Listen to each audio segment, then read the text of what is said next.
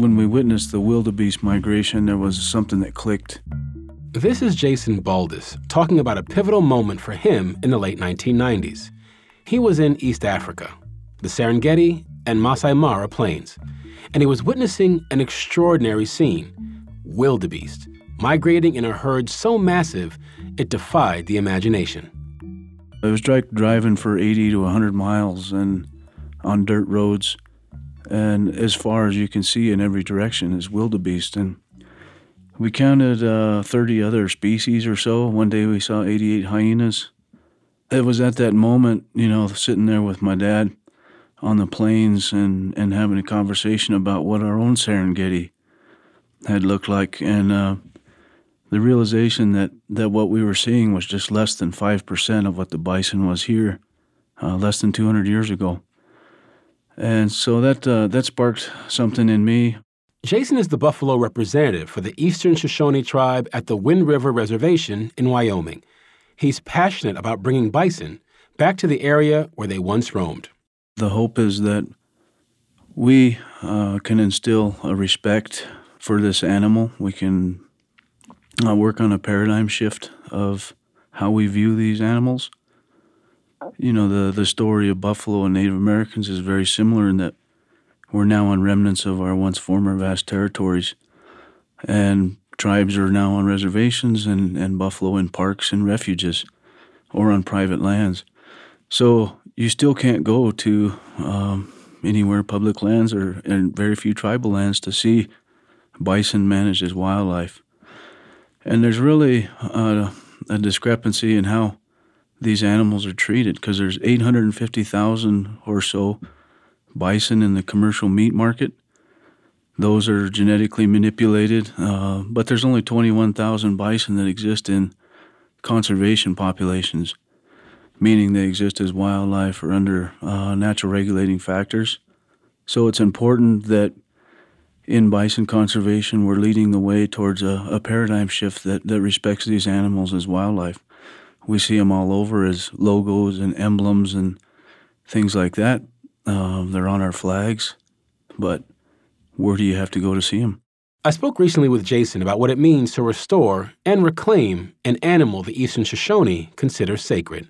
I started, though, by asking him to take us back to the 1880s when a local missionary recorded a staggering change. That particular set of data is from the Shoshone Episcopal missionary by the name of Reverend Roberts, who spent 66 years with the Eastern Shoshone and the Northern Arapaho people.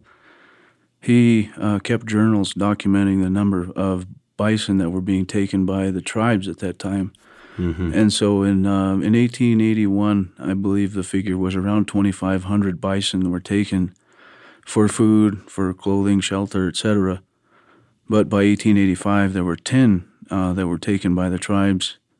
And after that, there were no more uh, available. All this changed in 2016. That year, building off the work of his father, Jason helped usher in the arrival of 10 bison at Wind River. It was a historic moment. The tribe had never had access to bison for, for food or for ceremonial purposes. And so when that first hoof hit the ground in the middle of the night uh, off of that trailer, that's really when it hit home that, that they were back for us. Not bison to be managed like cows, not, not bison that get rounded up and ear tagged and vaccinated and treated like a cow. We wanted these buffalo to be uh, respected in the way that, that they should be, and that is uh, like the other wildlife species so this effort is is unique in that these buffalo will ultimately be treated differently, um, and it's part of that paradigm shift to show what can happen in terms of what buff buffalo management as wildlife on tribal lands and how that really can uh, trickle over into how we see them on public lands. Tell me a little bit more about what seeing the bison as tribal animals as you know part of the community of the Wind River Reservation. What does that mean for the folks living on that reservation and thinking about their own visions of, of self determination? The name for ourselves is uh, Gwichandika, the Shoshone people here of the Eastern Shoshone Band. We call ourselves the Buffalo Eaters. But again, that buffalo has been gone from us for so long that we've forgotten how to live with that animal. Hmm. We maintain our ceremonies and those types of things, but you know, even those, uh, it's only really legally being able to practice uh, those ceremonies since the American Indian Religious Freedom Act of 1978. That's 40 years ago. And so we are still healing from some of these policies and things in the past that have resulted in a lot of this intergenerational trauma that we have in our society, in our culture. And so we have to instill a, a, sense of pride, and a way to do that has always been through through this buffalo. This buffalo is a way to help us heal. It's a way to help us reconnect, and and that's exactly what we're we're trying to do uh, through a, an education program to to harvest the buffalo and bring our elders together with our young people to reinvigorate our languages, to to learn how we use that those parts of that animal, uh, how we process that hide and even how we utilize that those parts in, in parts of our ceremonies that these things uh, and cultural revitalization is, is critical to who we are as, as Shoshone people or mm-hmm. Arapaho people or Blackfeet or Cheyenne. And that means that there must be something special about having bison among the folks living at Wind River as opposed to those who are simply on farms or simply being raised for meat. I mean, how would you describe the importance of that difference? I mean, again, you mentioned earlier it's not about ending necessarily the farm raising of bison, but there is something different about how the Shoshone people are relating to bison. That is part of that healing process. Uh, we did um, harvest two of our buffalo uh, a couple weeks ago, and it was for those purposes that I mentioned. It was to send meat to the Shoshone reunion uh, that happened about a week ago in Lawton, Oklahoma. Feeding our people buffalo is probably the one of the most important steps to uh, relearning how to use it. It was difficult to harvest those those animals because of of the hard work that it's taken to get them get them here. Mm. Um, but it's also uh, community education a lot of our, our own people don't understand the, the history of, mm-hmm. of what's happened to bison, the governmental policies that resulted in their extermination, the contemporary efforts, uh, why that's important. But we're also not saying that anybody has to change their livelihood. Uh, a lot of people, especially in the cattle industry, feel threatened by uh, bison, and we have tribal farmers and ranchers that, that run cattle. One of the things we've always said is that these buffalo are, in no way a threat to, to those cattle or, or that livelihood. Uh, that cow, that cow benefits that family or that individual, but these buffalo, they benefit everybody. And for you, it really does begin with thinking about the bison as wildlife. We currently manage six of the seven ungulate species as, as wildlife, including the, the wolves and the and bears and other hmm. predators. Mm. So, why is it that that bison or buffalo is the only one that that we don't treat like that. Hmm. And a lot of it uh, goes back to the the conquering of the West, the notion of, of manifest destiny that that the pioneers and settlers out here were on a task to remove Indians and remove buffalo. That made way for these large beef operations, many of which are in existence today. Right. And so we're now in an era of of a time when, when tribes can exercise some sovereignty. We uh, can can relearn our languages. We can we can practice and be who we are as Shoshones or Arapahoes or Lakotas in a time like we've never been able to before. Right. The herd at Wind River is now to just over 30 bison. Is there a long term plan for growing the number of bison? Is it about introducing more populations, simply natural reproduction? And, and what's the idea, or the hope at least, for how many bison the reservation can actually sustain? The steps that need to take place uh, are of, of collaboration and, and more partnership. We have two tribal governments on this reservation the Eastern Shoshone and the Northern Arapaho. We're both nations uh, are buffalo people. If we can uh, look at buffalo as a benefit to all of us on this reservation, then that means expanding the range into tribal land. We want to reach a threshold of a, a thousand animals, and this is for Mm. the conservation of the species. The International Right. Union of Conservation of Nature, IUCN, puts out a benchmark of a thousand animals for you to maintain genetic heterog- heterogeneity. We would hope that we could uh, expand range to, to an area that would facilitate the growth of our population to, the, to a harvestable level Mhm. and then uh, in a period of time think about expanding further past that. Uh, this Wind River Reservation has more potential habitat for bison uh, than than almost uh, any other reservation in the West. Wow. But again, wildlife management is a lot less about managing wildlife as it is about managing people. Hmm. Because if you put the animals back in their habitat, they do just fine. It's the people that you have to worry about.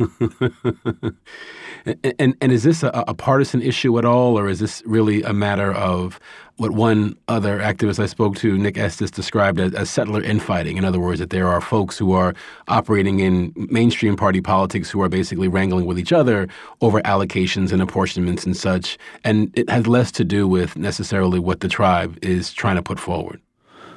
That's correct. Um, just a couple of years ago in Montana, we we defeated 13 anti-bison bills, and this last legislative session, uh, at least six anti-bison bills. There's less of that legislation in Wyoming, uh, but there is uh, that infighting uh, to fight those tribes on getting bison back on the landscape as wildlife, and and not even the tribes. You you look at the American Prairie Reserve and the the CMR, the Charles M. Russell uh, efforts to restore bison on large landscapes, and, and they're they're met with uh, uh, quite a bit of hostility. People don't want to see it. So, Jason, give me some sense of what the flavor is of these bills that are opposing the expansion of the bison population.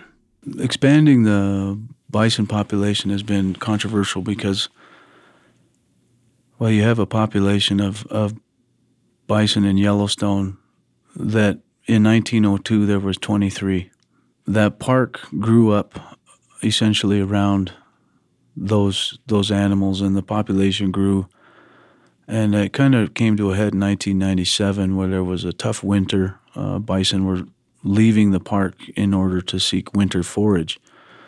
Of course, inside the park, bison are iconic uh, species that are just revered. But as those animals stepped outside of that imaginary boundary, they uh, became essentially livestock or a, or a, a threat to the livestock industry because of the perceived threat of brucellosis. Brucellosis was brought by cattle in the first place and infected the wildlife, and then states like Idaho and Montana and Wyoming um, established brucellosis-free status so that they could export their beef. Um, well, that created controversy when those bison ex- went to leave the park. They were shot. There's never been a documented case of a bison given a cow brucellosis Right. in the wild. There is documented cases of elk giving cattle brucellosis, but elk can move freely across that boundary. Right. What is what is the reasoning there? Well, it's it's money. The Jackson elk herd, the the, the sports industry that that uh, draws in people to hunt elk, is a tremendous economic boost to that that economy. If elk were uh, persecuted or treated in the similar way that bison were, that that economy could could crash or collapse. They don't they don't receive the same economic benefit from from bison. In 2016, President Barack Obama designated the bison the official mammal of the United States. The story of the bison is a big part of American history, obviously, and, and, and you lay that history out extraordinarily well and compellingly. But what do we miss if we overlook that centrality, if we don't give the bison their due? You know, I think I think back a lot about when our reservation was established in 1863. The Shoshone Reservation was 44 million acres. That was the ter- that was the hmm, traditional wow. territory of the Shoshone people, and this was before the states were. But it would have been half of Wyoming, northern Colorado, northern Utah, and eastern Idaho, and majority of Yellowstone. Only five years later, in 1868, our reservation was reduced by 42 million acres. Wow. So when when it comes to federal Indian law and policy, uh, it, it, most Americans look at it like here's the United States that gave these tribes their reservations. right. When in right. fact it's when in fact it's the other way around. The tribes mm. relinquished parts of the United States in that we would be able to reserve uh, our res- reservation, reserve our ways of life in perpetuity. Of course, that didn't happen. Uh, things like the General Allotment Act opened up reservations for homesteading. Uh, then the boarding schools that removed our children. Our our spirituality was outlawed, and all of these things chipped away at who we were uh, as Native Americans. Now I think back to what if our reservation was still 44 million acres? Mm. Would we have issues with wildland urban interface? No, we wouldn't. Right. Would we have issues right. with healthy rivers and streams, um, overgrazing by, by livestock? I think about a lot of these things in that we continue to encroach upon these places that our ancestors had set aside for uh, our continued use and occupancy. And those things are even today uh, being diminished. And that's not for just Native Americans, that's all people because even our public lands uh, have the potential to be auctioned off. So our democracy is, is, is being eroded away. Uh, our access to these public lands, these places, are under threat. And those animals, those birds, those fish, they don't have a voice. Uh, we have to be that voice for them. And if we uh, can't see it that way, if if we're always at the top of the food chain and, and don't care mm-hmm. about what happens below us, uh, we're we're we're in doom. Right. And uh, so I think that we not only need a paradigm shift in terms of how we think about buffalo, but we need a paradigm shift in about how we think about our connection with the natural world.